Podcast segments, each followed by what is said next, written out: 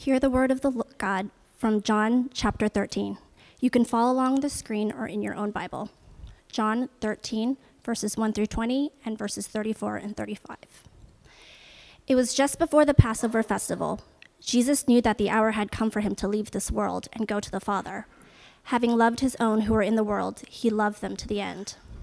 The evening meal was in progress, and the devil had already prompted Judas, the son of Simon Iscariot, to betray Jesus. Jesus knew that the Father had put all things under his power, and that he had come from God and was returning to God. So he got up from the meal, took off his outer clothing, and wrapped a towel around his waist. After that, he poured water into a basin and began to wash his disciples' feet. His disciples' feet, drying them with a towel that was wrapped around him. He came to Simon Peter, who said to him, Lord, are you going to wash my feet? Jesus replied, You do not realize now what I am doing but later you will understand. No, said Peter, you shall never wash my feet. Jesus answered, Unless I wash you, you have no part with me. Then, Lord, Simon re- Peter replied, Not just my feet, but my hands and my head as well.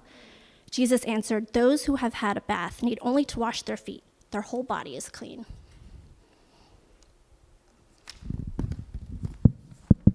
And you are clean, though not every one of you for he knew who was going to betray him, and that was why he said not everyone was clean. When he had finished washing their feet, he put on his clothes and returned to his place. Do you understand what I have done for you? He asked them. You call me teacher and Lord, and rightly so, for that is what I am.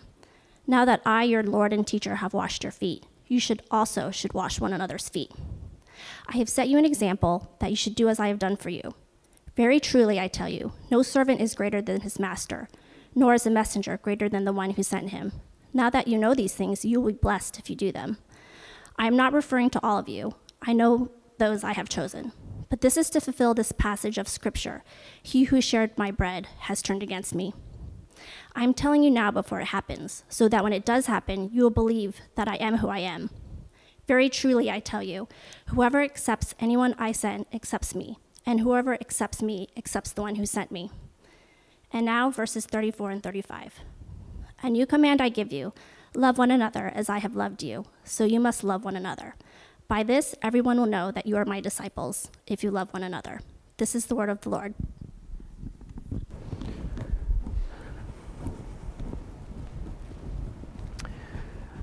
I grew up in the Appalachian Mountains of North Carolina. And um, if you know anything about Appalachian culture, when we say reach the nations here, we're talking about reaching people like me too, because we are a unique people and culture. Well, also, um, my grandma, who we called Nanny growing up, those mountain grannies tend to be some pretty strong, tough women. So, my dad in our barn actually has a pile of ladders because my nanny in her 80s kept getting on a ladder and doing projects around her house. So she would, my, my dad would inevitably find her on a ladder, go and take the ladder away, only to a couple of weeks later find her on another ladder and go take that ladder away. So there was this perpetual stream of ladders showing up at her house. We don't know if she was buying new ladders or if my papa just had a barn full of ladders, but there was ladder after ladder after ladder as this 80 something year old lady was climbing and repairing gutters, washing windows, all these kinds of things. It's amazing. It was amazing to see the strength that this lady had as she would climb these ladders. Well, I bring up ladders because I just want you to look at this example of a ladder for a second. Now, we all know about ladders, we all know how ladders are built. Basically, you've got two legs, and then the rungs of the legs hold those together. now, why do I bring that up? Because in today's passage in John chapter 13, the more I study this, and I'll tell you, I struggled through this passage all week there's a lot of just, there's a lot of text here. There's a lot going on in it. And I was tempted to just extract the part where Jesus is washing the disciples' feet and talk about that. But I kept seeing these references to one who would betray him. Someone's going to betray him. There's someone going to, there, and then actually the whole passage on Judas. And so I thought of a ladder because these two legs of a ladder kind of remind me of these two narratives that are kind of running parallel throughout this whole passage of John 13. And there's a lot of things that interlock these. There are a lot of interwoven pieces together. So, what we're going to try to do this morning is we're going to try to extract the truth of God's word from John chapter 13, but keeping in mind that there are two narratives running parallel. Now, as I walk us through this morning, I'm going to try to show us these two parallel narratives separated, yet at the same time, try to bring the truth of their interlocked togetherness out. All right, so you with me? It's going to be a little journey that we're going to go on together. But let's pray together before we do that, okay? Lord, we submit that this morning your word is truth. And I am yet a broken vessel, a broken cistern, as Jeremiah would say. And so, Lord, in my leakiness, I just pray, Father, that you will speak, that the power of your Holy Spirit will be evident in this place, that you will move in power in our hearts, enlightening us to understand the truth of your word. And may we do it all to your glory. In Jesus' name, amen. So, the first ladder leg that we're going to really look at this morning, I call the, the first narrative, I call the work of Jesus. Okay, the work of Jesus. And this has a couple of parts to it. First of all, and this pass, this verse is awesome. Verse 1. Now, before the feast of the Passover, when Jesus knew that his hour had come to depart out of this world to the Father, and here's this just really encouraging part. Having loved his own who were in the world, he loved them to the end. Having loved his own who were in the world, he loved them to the end. So, the first part of this, the work of Jesus, is that Jesus loves his own to the end. He loves his own to the end. God sets apart a people that he promises to love. He chooses. The, the words he actually uses in John 13 is the words choose or chosen. It's this election of people to his own self by the Father. The Father elects them for his Son, and this special people become the objects of his love and grace. This is an amazing place to be in because that special, chosen, or elect people he calls his own. He calls them his own. He's like, These are my people. All right? They're mine. Jesus' own people. So, how do you get to be Jesus' own? That's the question we need to ask this morning. How do I become one who is his own? Jesus purchases. That's where we need to look at. Jesus buys, he ransoms, he purchases people, he purchases his own for the Father with his death on the cross. This is where the gospel narrative comes really in clarity for Christianity.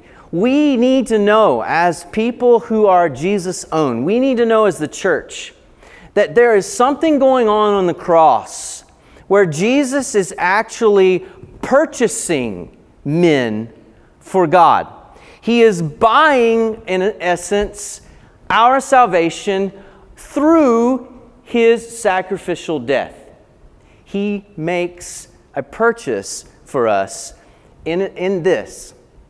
There needs to be a blood sacrifice. So, because of the sin of mankind that happens in the garden, God declares that there has to be a blood sacrifice in order for those people to be made right again with God. For rebels to be able to be accepted back into a kingdom to which they rebelled against, there has to be blood shed. So, this entire sacrificial system in the Old Testament was established in order to say this is the sacrifice that's being made in order for an, an atonement. And an atonement means to be brought back as one with the one that was offended. So Jesus on the cross makes atonement, he makes his sacrifice, he redeems us from sin and death by dying in our place. Rebels should die for their rebellion. In God's kingdom, God Himself dies in the place of the rebel to purchase them back into His kingdom. So, this is what Jesus has done. Now, if we look back at John chapter 12, just a little bit back at John chapter 12, and, and I just want to note we didn't skip John chapter 12. We're going to come back to that closer to Easter, but we're moving forward for now. But back in John chapter 12, verse 27, I want you to see this. Jesus says this Now is my soul troubled. And what shall I say? Father, save me from this hour? But for this purpose I have come to this hour. Jesus knows that something is coming. He understands that the purchase of mankind, the redemption of man through the sacrifice of blood is coming. He knows that his hour is coming. And look at verse or chapter 13 again, verse 1. Now before the feast of Passover, when Jesus knew that his hour had come to depart out of this world to the Father. Jesus knows that his death is on the way. And this John chapter 13 actually acts as a turning point in the book of John. So, everything leading up to chapter 13 has been a narrative about Jesus' life and the things that he's been doing and the way he's been serving mankind. John chapter, thing, chapter 13 changes everything. Because from this point on, Jesus has his eyes set on the cross. He knows it's coming, he knows the hour is at hand. Can you imagine? I mean, this is like a death row sentence. I know it's coming. There's a countdown. And he's going to die. He's going to die a terrible death. And so in verse 3, he says, Jesus, knowing that the Father had given all things into his hands and that he had come from God and was going back to God. So he understands this is happening, and he understands there's some authority being established here by God the Father, and he's saying goodbye. So a lot of commentaries and books and theologians will call this the farewell discourse. All right, this is him saying, I'm out. I'm, I'm saying goodbye. I'm saying goodbye to everyone, my disciples. So this turning point is a hinge as Jesus heads to the, to the cross. And there's some things we need to understand about knowing this. The hour had come. We've seen that. Second, Satan is tempting Judas. And there's the other narrative that's going on here parallel. There's this idea that Jesus, knowing that the hour has come, and this last thing he's going to do with his disciples, is being paralleled with this narrative of what's going on with Judas. Judas has been tempted by Satan to turn away from Jesus. He is going to, and we're going to look at this in more detail later, but he is going to ultimately betray Jesus at this moment during this time. Now, at the same time, we also learn in verse 1 that this is the season of Passover. We, this references back to Exodus chapters 11 through 13, where Yahweh, God, is going to pass through Egypt in judgment and strike down the firstborn males of every kind. Jesus, the Son, becomes struck down for us, killed on the cross, and sacrificed as the Lamb of God. It's also in Exodus, Yahweh is going to pass over. So here we, we see him, and these are the words that the scriptures use. He passes through Egypt, okay? He's going to pass over the families. That's where the word Passover comes from. The pass over the families whose homes have been smeared with the blood of a sacrificed lamb. They're actually going to wipe the blood on the doorposts of their homes and they will be protected. And so he's going to pass over those. Well, God the Father passes over us when we are covered by the blood of Jesus. Yahweh in Exodus is also going to give Israel the, the ability to pass out of Egypt. So he's going to pass through Egypt, pass over those who are covered in the blood, and give them the ability to pass out of Egypt. Okay? And so giving them ultimate freedom from their slavery. The Holy Spirit gives us freedom from sin and death through the death of Jesus Christ. In John chapters in John chapter 1 verses 29 and 36, John the baptizer calls Jesus the lamb of God who is going to take away the sin of the world. In John's gospel, and not the same John as John the baptizer, a different John. It's kind of like John today. Everybody's named John or Josh or Hannah, all right? In John's gospel, Jesus is hanging on the cross at the very same moment that the Passover lambs are going to be sacrificed in John chapters 18 and 19. So there's intentionality about the whole way this thing is laid out, from Exodus to all the chapters of John, to show us this tie to Moses and the Exodus and the Passover and the sacrificed lambs that we read about in Leviticus. All of this is being tied directly to Jesus, and it's happening at the very moment that all of this feast of Passover is going on. And even in Revelation, John, who also wrote the Gospel John, who wrote the letters 1st, 2nd, and 3rd John, he also wrote the book of Revelation under the inspiration of the Holy Spirit. In Revelation says that there Jesus is worshiped as the slain lamb who by his blood purchases mankind for God. In Revelation chapters 5 and 12. So from the beginning to the end, we see this woven picture all throughout. So, we are now, through this purchased sacrifice, we become His own. That's how you become a child of God. That's how you're restored to your relationship with God through the rebellion that happened in the Garden of Eden in Genesis to now we're seeing how we become His own. We are now His own, passed over, while the judgment of Yahweh strikes the son, the firstborn son, the firstborn male. He becomes struck down by the Passover for us. So we belong fully to Him because Revelation says we have been purchased by the blood of the Lamb. And because we are His, no matter our sin, we are His to the end. We're His to the end. All that from verse 1. Now, Jesus, Judas is going to reject and betray Jesus. Eventually, all the disciples are going to reject him in the garden. Peter, especially, is going to be drawn out as a picture of one who, who turns and rejects him. And yet, he loves them to the end. He loves them to the end. Knowing that I am his, knowing that I am his own, knowing that I am a son of God. If you're a lady, you're a daughter of the king. I can be assured that nothing I can do, nothing I can say, nothing I've ever done, nothing I will ever do in the future, nothing I'm doing in the present, past, present, future, I am His own. Nothing will separate me from His love. Nothing.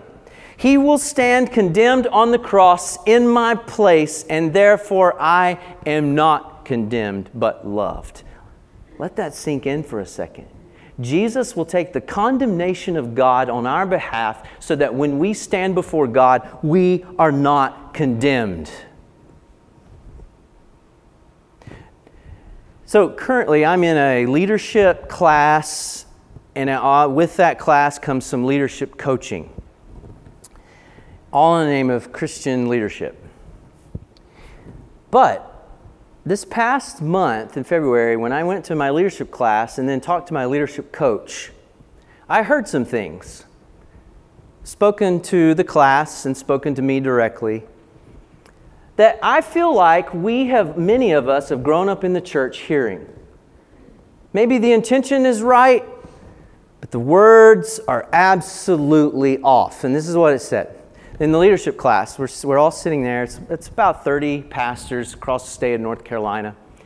And the professor, teacher, says to us, he's, he's just talking, and by way of trying to encourage us, he says, I want you to do an exercise. I want you to sit down with a pen and a piece of paper. You really want to know what God thinks about you?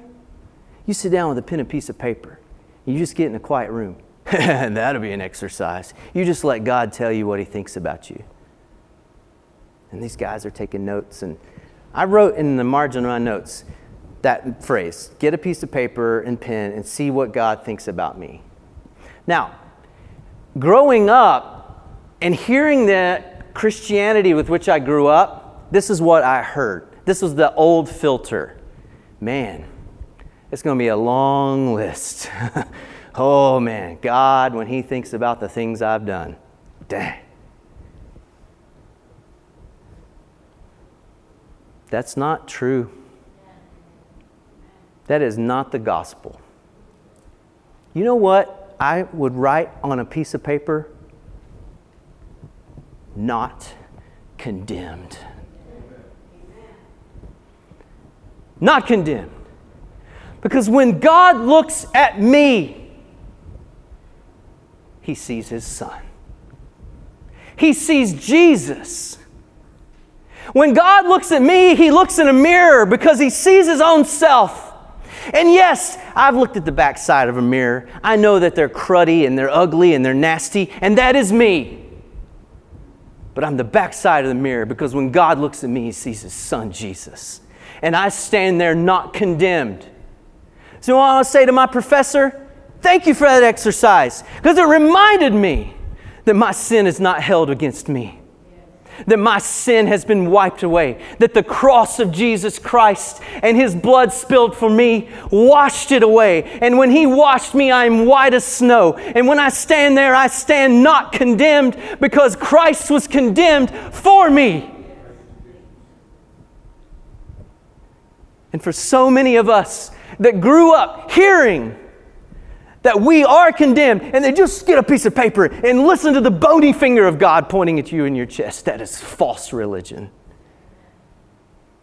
Because the only bony finger that ever points at you in condemnation is Satan himself.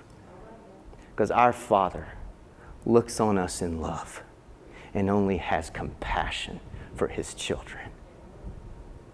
And then my coach called me up and he said, You know what?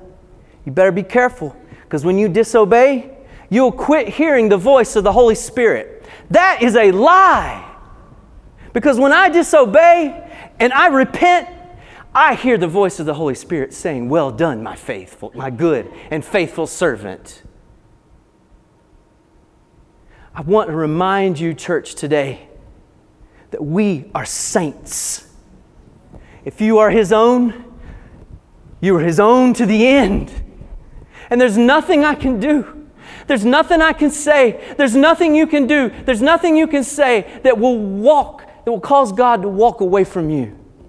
He, we are prodigal children, yes, but our Father is always standing there with arms wide open. May we run to him, church. May we run to him because not only did Jesus come to love his own, Jesus came to serve his own. The culture and customs of that day would have said when you walk into a room, a servant or a slave would have washed the grime off of your feet because you're walking around in sandals. And you know, this is a Chaco culture. I'm going to tell you something. When you take those Chacos off, the whole room knows about it seriously, y'all, especially on a rainy day, there's some smelly feet, right? I'm telling you, this was the day, and we have clean streets. We're walking around on sidewalks and clean streets. In Jesus' day, their feet were in manure and mud and dust and we won't even get into everything else that's on the street. So, when you walked into someone's house, the custom of the day was that someone would wash your feet. Because when you sat at a table, you sat at a low table like this one, and you ate with your feet out like this. Now, can you imagine my Chaco feet sitting right by the side of your head when you're going to put your morsel in your mouth? Your taste buds work through your nose. All right? So, so here Jesus and his disciples are all at this meal. This is a rented room, a bunch of guys. It's a three on three basketball tournament with some pizza. It's not all like organized and it's not got all the fancies. So no one's there to wash their feet. No one's there to do it. The disciples didn't jump to do it either. Did you notice that? Now, I, like I said earlier, I grew up in the Appalachian Mountains, and my wife for Christmas got me this really cool book on Appalachian mountain culture. Some people have been organizing all these different things. And there was a chapter on foot washing and snake handling. I was like, man, yeah, I've heard about, and I've never been to a foot washing or snake handling church service. Makes me kind of want to go after reading it because it's, it's interesting. But in the mountains, they do have foot washing services. You go in, and the deacons of the church will wash the people's feet, and we'll do all this. And the snake handling, I still haven't got my mind around snake handling. It is weird, but they do these snake handling services to test their faith and all this kind of stuff. Well, this is not a Appalachian foot washing service. This is the Son of God in the flesh. He's going to remove his outer garments, wrap a towel around his waist like a servant, and get down and wash the crud off of the disciples' feet. Look at this. It says, and I love this. Um, it says this Jesus rose from supper. He laid aside his outer garments and taking a towel, tied it around his waist. He, be, he poured water into a basin and began to wash the disciples' feet and to wipe them with the towel that was wrapped around him. He came to Simon Peter, who said to him, Lord, do you wash my feet?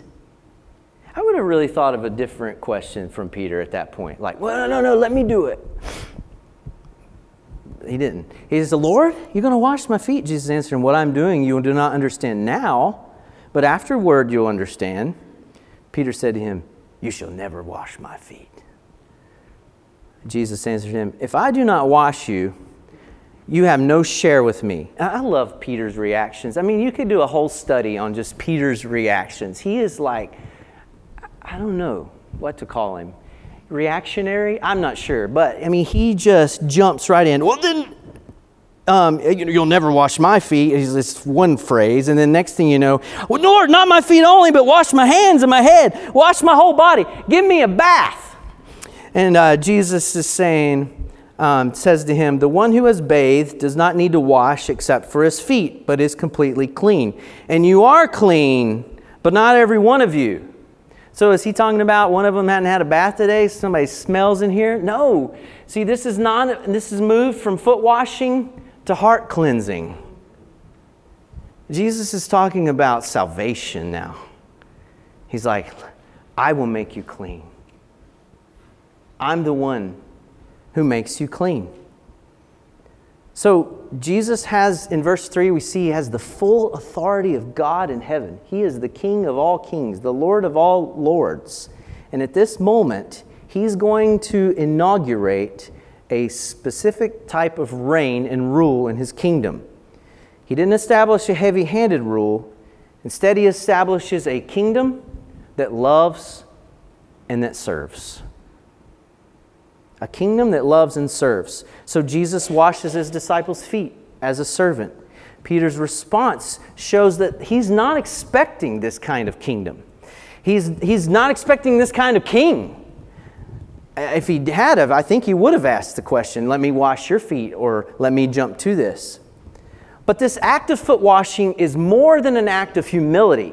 It's a dramatic prelude to the greater humiliation of the cross where Jesus is going to demonstrate his love. Matthew 20, 28, the Son of Man came not to be served, but to serve and to give his life as a ransom for many. Jesus rose from his place at the table just as he rose from his throne in heaven to come to this earth. Jesus laid aside his outer garments, just as he laid aside his glory in Philippians chapter 2, where it says, Though he was in the form of God, he did not count equality with God a thing to be grasped but made himself nothing. Taking the form of a servant, he humbled himself by becoming obedient to the point of death. As Jesus poured water into a basin to wash the filth from the disciples' feet, he will later pour out his blood to wash away the filth of our sin. Just as Jesus resumed his place at the table with his disciples, he after his death, he will rise from the grave, ascend on high, and resume his place on his throne in heaven. So, like Peter, we need this clean, cleansing from our suffering servant, Savior, Jesus, to be made clean. It's not a reference to our dirty feet, it's a reference to our salvation. We need Jesus to accomplish this on our behalf. So, when we are declared clean, clean as we respond in faith to what Jesus is doing. We're clean as we stand before God. As we stand before His holiness, we're clean. Not like my uh, professor said in leadership class I'm not condemned. I'm not condemned. I'm clean. We're clean before God because of Christ's work. And that will never change. We do live in a dirty world, however, and our enemy Satan wants us to believe that our dirty feet, as we walk this sin sick planet, he wants us to believe that will make us dirty again. He wants us to believe we will, we will lose our status of salvation.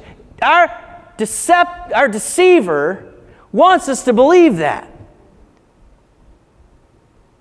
Yet the gospel reminds us of our status in Christ. And we can say, like Martin Luther said, Yes, Satan, I am a sinner, and I did sin, but what of it? I have been washed by the blood of Jesus and have been made clean forevermore. So Jesus comes to love his own, Jesus came to serve his own, and he inaugurates a kingdom that loves and serves. Tertullian, he, he lived 100 years after Christ's death, he said this. Um, he was saying that the pagans of that day would say, it was common for them to say about Christians, see how they love one another? They are even willing to die for one another. That's the kingdom that Christ inaugurated. So in verses 12 through 20, we see he inaugurated that those who are his own will perpetuate that kingdom of loving and serving mankind. We will bless one another. We'll be aware of each other's needs. And we will love and we will serve the community of faith and the community who are not believers. And then at the end, Jesus says this verses 34 and 35 A new commandment I give to you, that you love one another. Just as I have loved you, you also are to love one another. By this, all people will know that you are my disciples if you have love for one another. And that's the kingdom he inaugurates. And that's the leg of the ladder where we talk about the work of Jesus. Now, the leg of the ladder, the second leg, is the work of Satan, the deceiver. Okay? You can see the work of the deceiver all woven throughout this verse 2, 8, 10, 18, 19, and 21 through 30. This is where you see these things going on. All right, now, I also, again, I'm going to make a lot of references to the mountains, but I grew up in the mountains also fly fishing, okay? So, fly fishing. So, this is my, right here, this is my kit, all right? This is a Tenkara fly rod. It extends out to 10 feet long, kind of comes out like that. I'm not going to do the whole thing. But anyway, all right? And those are flies. This is my fly box. All right, inside here are the killers. All right, these are the deceivers. You see them up there attached to the fly rod? All right, the one on the far left, that one is an Appalachian Mountain Heritage fly. This thing, we, we don't even know how old this thing is. We believe that the Cherokee Indians used to fly fish with this fly. It's called a yaller hammer. All right? You say yaller? Yeah, good. And that's Appalachian mountain talk right there. Yaller, because it's yellow, right? But we don't say yellow. We say yaller. It's a yaller hammer, and it looks like a it looks like a yellow jacket. Cause man, I don't know what it is about a yaller hammer, but Appalachian trout cannot, cannot ignore it. You can fish all day with whatever you want. And I can walk in there and drop a yaller hammer and tear it up. All right? Well, this is interesting here because what's really happening, this is really, so when you, the Tenkara fly rod does not use a reel, okay? It's an extremely long rod that's extremely flexible. I can actually bend the tip all the way down to the handle. When a trout actually attacks the fly, this entire rod bends double and goes crazy. I mean, you're just doing this. And there's no reel, so you got to actually like pick the thing up and net the fish, okay? It's a lot of fun. But one thing you do with a Tenkara rod it's different. In traditional fly fishing, and you've all seen this probably, a guy pulling line off, so he's doing this motion. He's doing this, pulling line off of the reel and doing this. In Tenkara, you actually whip it in there like that. Okay? I threw something at somebody because the tip came off. My bad. I would like that back. Went all the way back there? Nice. Hey, I want that back. It's a very expensive piece. And I'm a Baptist preacher. So, so anyway, what we do is you actually whip that fly into there. Now look back at verse uh, 2, chapter 3, chapter 13, verse 2. During supper, when the devil had already put it into the heart of Judas Iscariot to betray him. You know what the original language actually says? This is amazing. It says that he cast it into his heart. Satan cast into the heart of Judas deception. Now, it's really fascinating because we have to look at this and understand some things going on here. Because I don't want us to walk away from here feeling condemned or feeling like we're at all Judas, okay? Although some people might be. Some people might grow up in the church with the benefits of being a disciple, yet truly are not. But I want to see this. I want us to look, I want us to see the contrast between Judas and Peter as well. All right? But I want us to look, if you've got your Bibles, I want you to turn to Romans chapter 7, verse 21. Romans 7 21. Romans 7 21 is a verse that's going to help us understand some things about the deceiver. So we're going to break away from John for just a few minutes in our last minutes here, and we're going to look at what Romans is going to teach us about the deceptive ways of Satan. Okay? Romans 7:21 says this. So I find this law at work. When I want to do good, evil is right there with me. Okay, sin is a law. Now I don't want you to think of laws like uh, don't speed or if you're in Singapore, don't chew gum. All right? I want you to think of it as like the law of gravity. All right? It's a force that can make objects obey its will indwelling sin in believers because we, we do have to recognize that though we don't stand condemned, we also still wrestle with sin. We also still wrestle with what the Bible calls our flesh. It's not necessarily talking about skin here, it's talking about the sin nature that we have that's still intact even though I don't stand condemned, and even though that will be glorified away, and I will stand in heaven one day with a glorified body, the body I now have wrestles against. It's an enemy within, it's this enemy fighting me. So, this law is at work enticing, threatening, bullying, trying to work to press me into its mold. Christ works in believers against sin by overthrowing the rule of sin in our hearts weakening the power of sin, even killing its root in believers so that it cannot bear the fruit of eternal death. Did you hear that? Jesus kills the root of sin so it doesn't bear the fruit of eternal death. Now, in an unbeliever, that's not true. The root of eternal death still exists so that you, or an unbeliever, produces the fruit of unrighteousness. And many unbelievers, like Judas, sit within the church thinking they're okay. And in essence, they're just waiting for payday. Like, when are we going to get paid here? When do I get my silver? The contrast is with Peter, who also denies Jesus, yet in remorse and repentance turns back and finds Jesus later on waiting on a beach with fish. Oh, there's the fish thing again. I didn't even figure I didn't think about that one.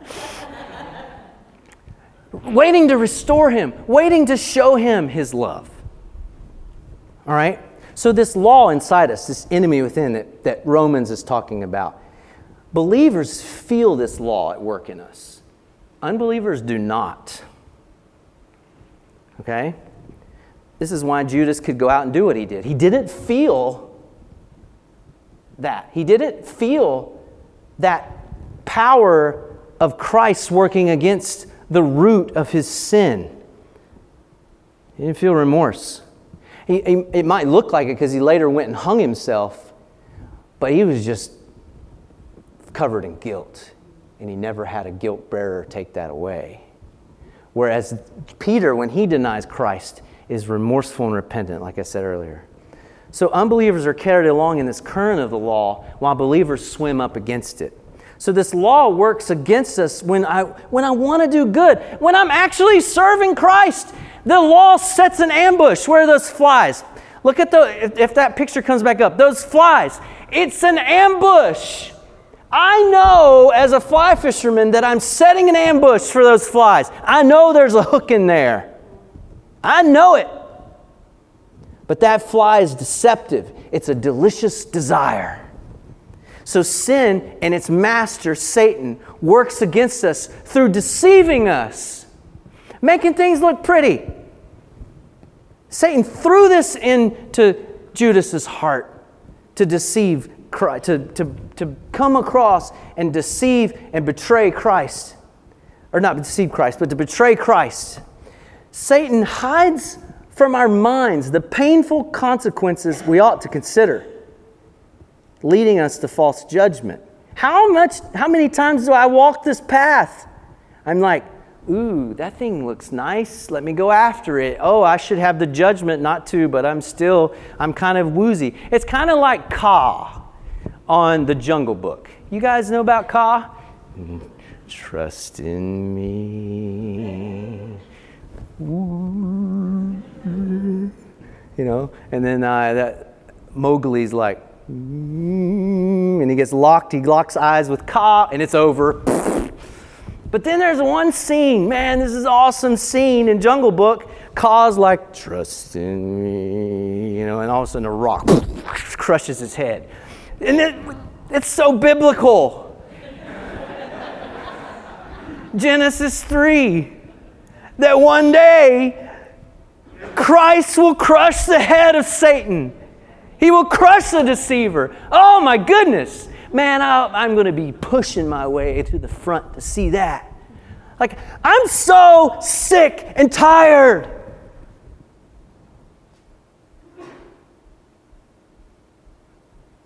I'm so sick and tired of deception.